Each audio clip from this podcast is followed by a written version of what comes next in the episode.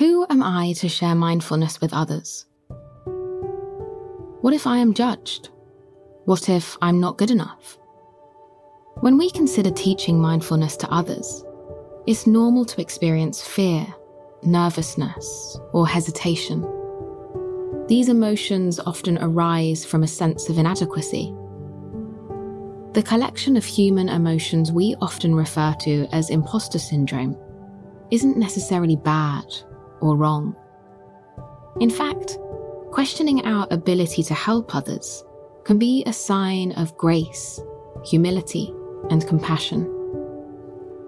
Approaching our fears with mindfulness versus judgment can transform them from something to be erased to something to be embraced. Welcome to the Mindfulness Exercises podcast. May this be a source of inspiration and motivation in your mindfulness practice and teachings. After a few years as a Buddhist monk, Sean Fargo felt called to share with the world the mindfulness practices that had so deeply changed him. But doubt crept in as he began comparing himself to others, especially those who had spent more time within the monastery walls. In this episode, Sean shares his personal experience with imposter syndrome and how he moved from a place of fear toward loving action. Sean is now the founder of Mindfulness Exercises, an online resource for all things mindfulness that to date has taught over 6 million people how to be present with their moment to moment experience. As the lead instructor for the Mindfulness Meditation Teacher Training Program, Sean now inspires others to share their mindfulness practice too. For him, the solution to teaching mindfulness with confidence, compassion, and courage begins with moving out of the head and into the heart.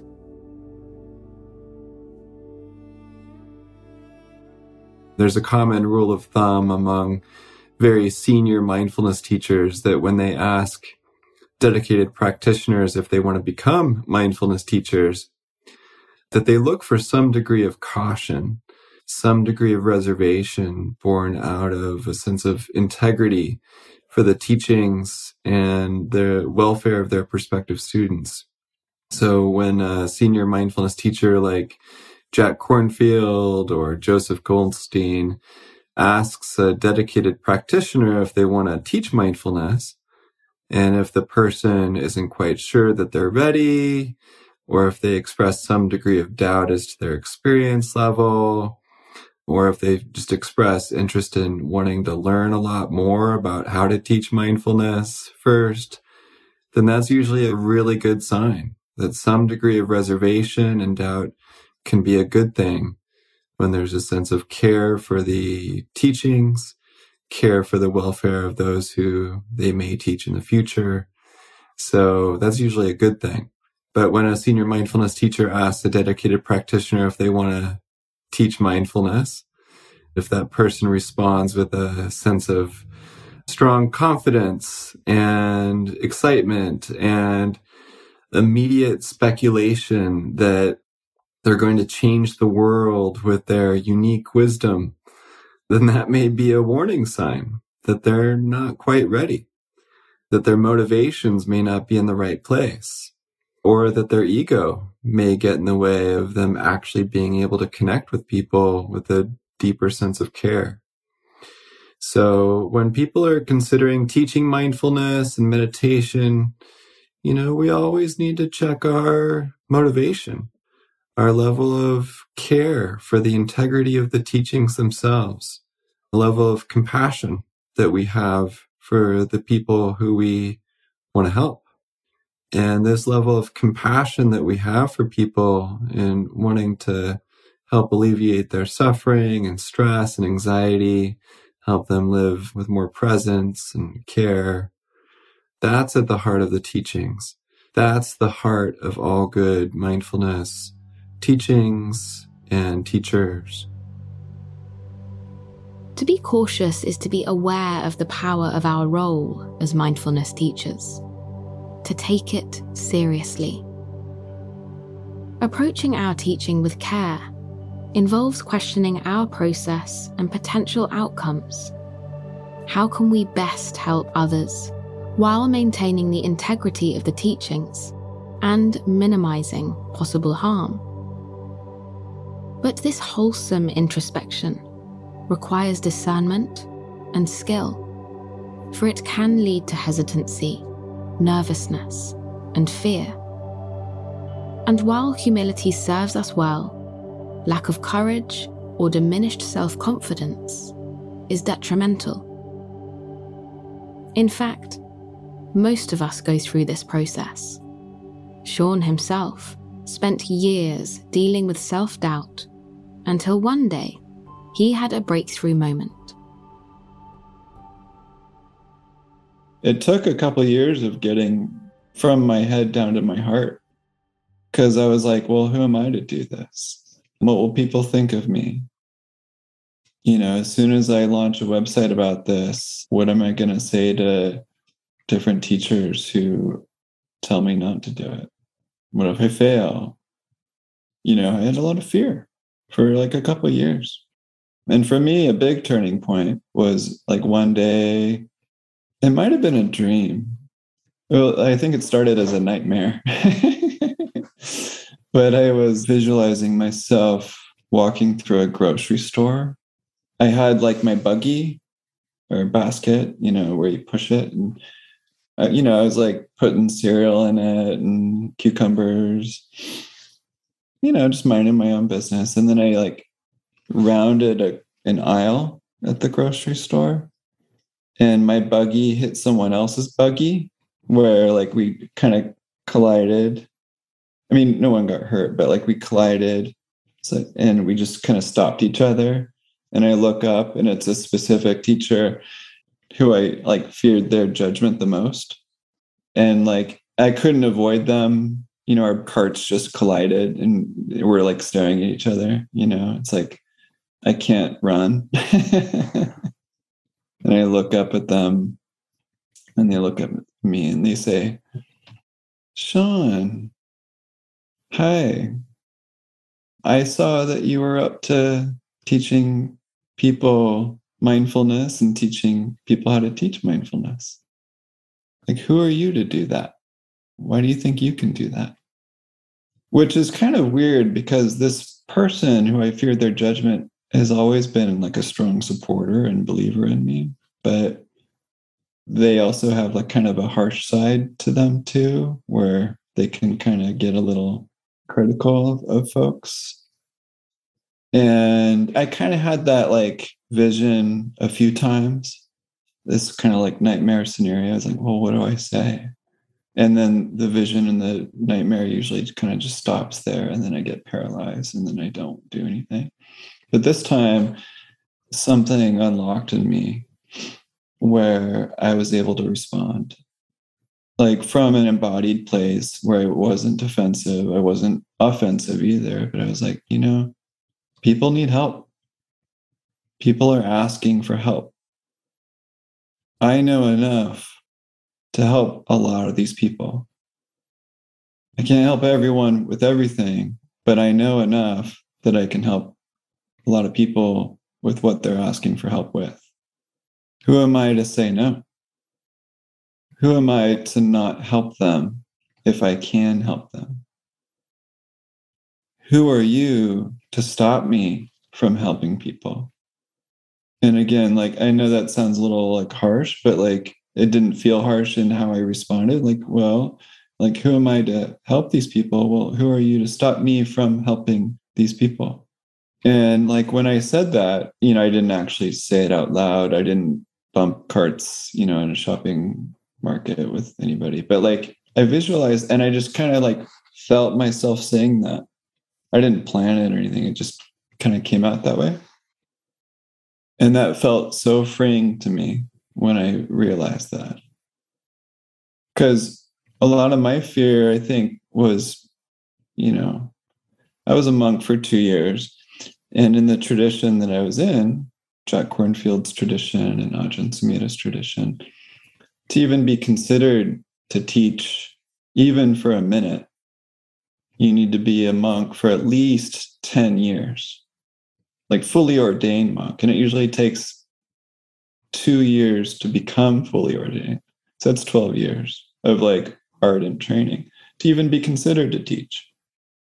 And I think it's important to note that they teach what they call like Dhamma or Dharma. It's not like just mindfulness, there's like a whole constellation of teachings. So it's not apples to apples. There's more to it, you know. And then at Spirit Rock, to be considered a Spirit Rock teacher, there's tons and tons and tons of prerequisites and trainings and you know and there's a place for that too. But again they're teaching buddhism explicitly. It's not just mindfulness. So i think what they're doing makes sense. But what i'm saying about this is that i had these models of what it meant to be able to teach in my head. And it took me a while to figure out like okay well what are we teaching here? And how much experience do you need to teach? And how can we teach in, in a in a way that has integrity? And so you know something i consistently repeat is that you know we're not teaching people how to get enlightened here. We're not teaching Buddhism. We're not teaching Dharma. We're not teaching the world. We're teaching people how to be with their moment to moment experience. And I don't think you need like 10 plus years of hardcore in person training to do that. Sean says that it took him a few years to move from his head to his heart. In his head, he had developed quite a story. He held mental models of what it meant to be able to teach, and he had convinced himself that his most respected teachers would have questioned his abilities, or perhaps have negatively judged his efforts to help others. But was his story true? Take a deep, mindful breath in and a full breath out. And ask yourself what story have I created regarding my ability to teach? What am I afraid of? And is it true? Remember, you're not wrong or alone for feeling afraid. We need not rid ourselves of healthy fear Instead, we tend to it with gentle curiosity, with mindfulness. I think a lot of mindfulness teachers are afraid of that judgment, and that's okay. And I think part of our practice as mindfulness teachers is to open to that fear, you know, allow it to be here, feel it, and practice not judging it, which is hard. You know, and sometimes I'll teach in certain contexts or with like maybe lots of people or something. And it's like, oh, I had some butterflies here. It's like, this is kind of a new situation. What are they going to think? You know, are they going to be judging me? And so I don't know that that ever fully goes away, you know, because part of this ties in with public speaking and performance in a way. You know, I hear a lot of like musicians or actors say something similar, but you know, I think it can be very helpful to welcome the fear, to not try to run away from it or pretend like it's not there, but to tend to it just as we would with anything else with mindfulness and to soften the judgments, be curious about it, feel it, breathe with it, you know, learn what we can from it you know and i think that working with shame and self-judgment is also very helpful because there may be some association with that but also you know on the flip side we can also see that you know we want to teach with integrity we want to teach with grace and competency. And so I think part of that fear for some of us may be tied to that wish to help people. You know, we want to do a good job. We want to be able to lead a great meditation. So we want to honor that too. And remember that it's not about us. It's not about me or you. It's about helping people. It's about helping them with their struggles and their challenges and inviting them to be able to practice this for their own benefit. And that comes from the heart. And a lot of the fear usually tends to be a little head based. So if we can kind of drop into the heart, remember why we're doing this out of the sense of compassion, that can help to diffuse some of the worry a little bit too. The same mindfulness skills we teach to others can be useful for helping us face our own fears. When fear or nervousness arises, we welcome it, invite it in, and remain present with it as we kindly and curiously explore. This is a process of moving from head to heart. The stories we create and all of our worries exist only in our heads. When we're in our heads, we become self conscious and fearful of judgment or failure.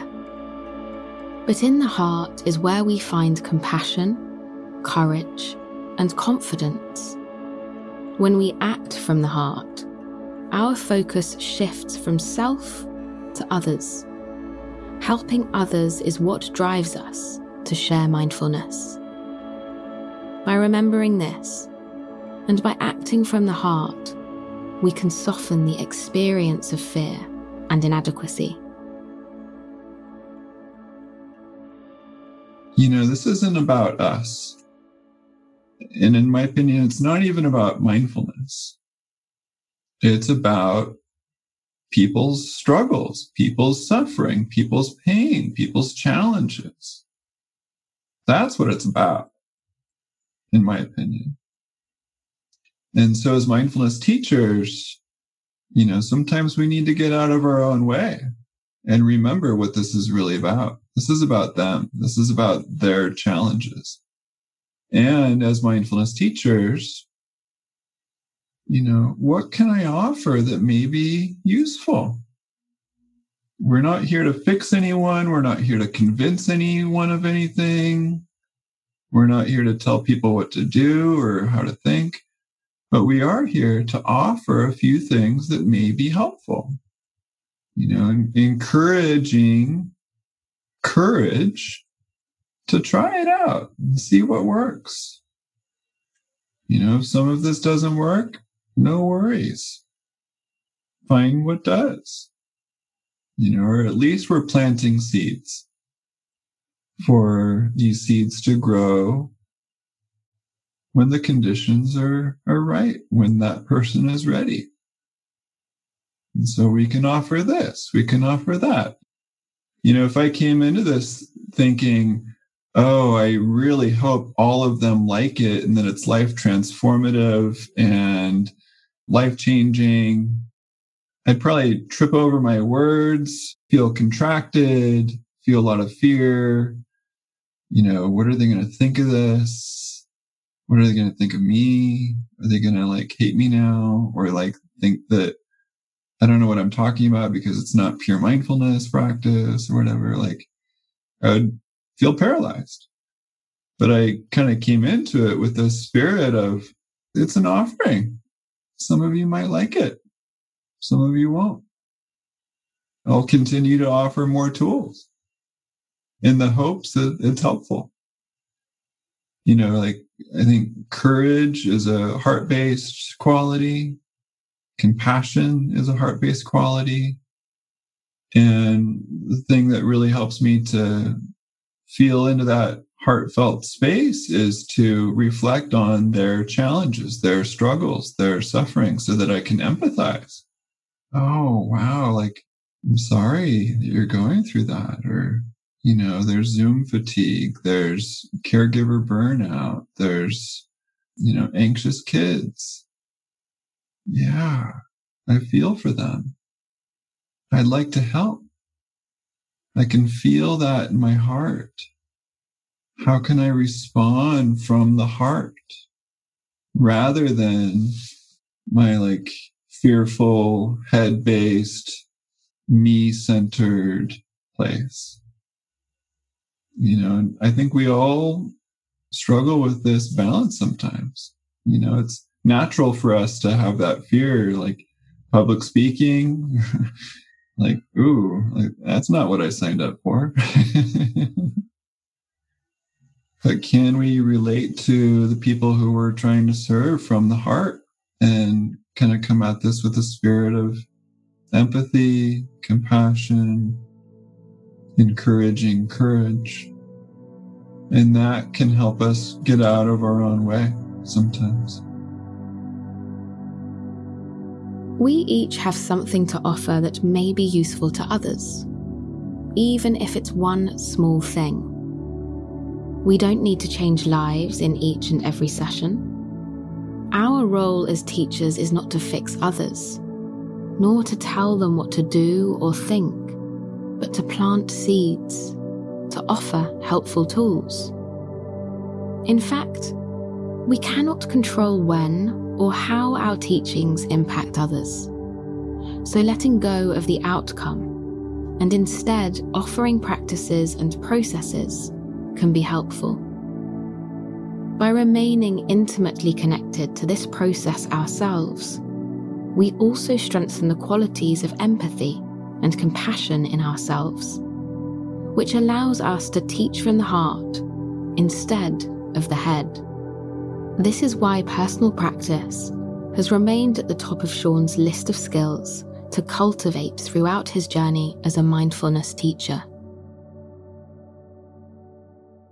In my own journey, I started with practice, you know, like intensive, deep practice. Like, so meditation, like, and really upping that as much as possible to build the foundation you know continuing it over time but really like intensively working with my own practice as the primary foundation which i think most teachers would say is you can't go wrong with that including retreats including listening guided meditations guiding myself exploring different meditations but from a lens of personal practice and then kind of the next step was I like listened to all sorts of different teachers' talks.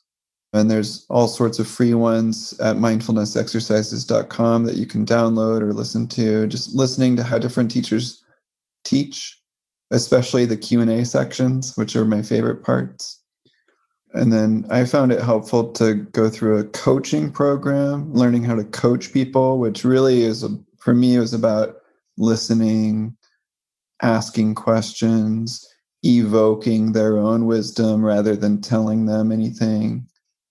And then kind of learning about like structuring practices and classes and getting a sense of like some of the ways that we can layer on teachings to each other, you know, like breathing, then maybe body scan, then maybe mindful movement, and then maybe sensing into emotions, and then emotional regulation, and then empathy, and then resilience, and then communication. And like there's different ways of layering things. So that was helpful for me to get a sense of how teachings can be structured.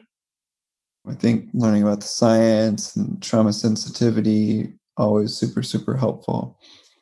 You know, maybe learning how to guide like individuals versus groups some of us will only teach individuals. Some of us will only teach groups. Some of us will do both. There's no good or bad, right or wrong. All of us here in different contexts. We have different intentions. And then I recorded a lot of like hundreds of audio meditations. And for me, that was very humbling because while I had meditated a lot, guiding them was a whole nother ballgame for me. Learned about vocal modulation and like how my voice responds to liquids or temperatures or how to maybe set up a meditation and guide different lengths and different styles. And then forcing myself to listen to those and get a sense for pacing and you know i tend to be on the drier side of you know like some teachers are very like flowery and like bubbly. I'm a little bit more on the dry side i think. At least i started on the spectrum of like way too dry way too monotone way too like you couldn't sense into my heart or anything. It's like i would listen to myself like ooh that's probably not very good. And then i would get that feedback too like very dry couldn't last 30 seconds with this guy. I'm like okay. That's good to know. Keep going. Try something new. And then you might overcompensate trying to sound like someone else. And you find your own voice. And then maybe from audio then going into video and practicing that. There have been times where i've been kind of like thrown into the deep end a little bit like oh give a keynote for a thousand people at this big conference in person wearing a suit and tie and dress shoes. I'm like okay i'll figure it out.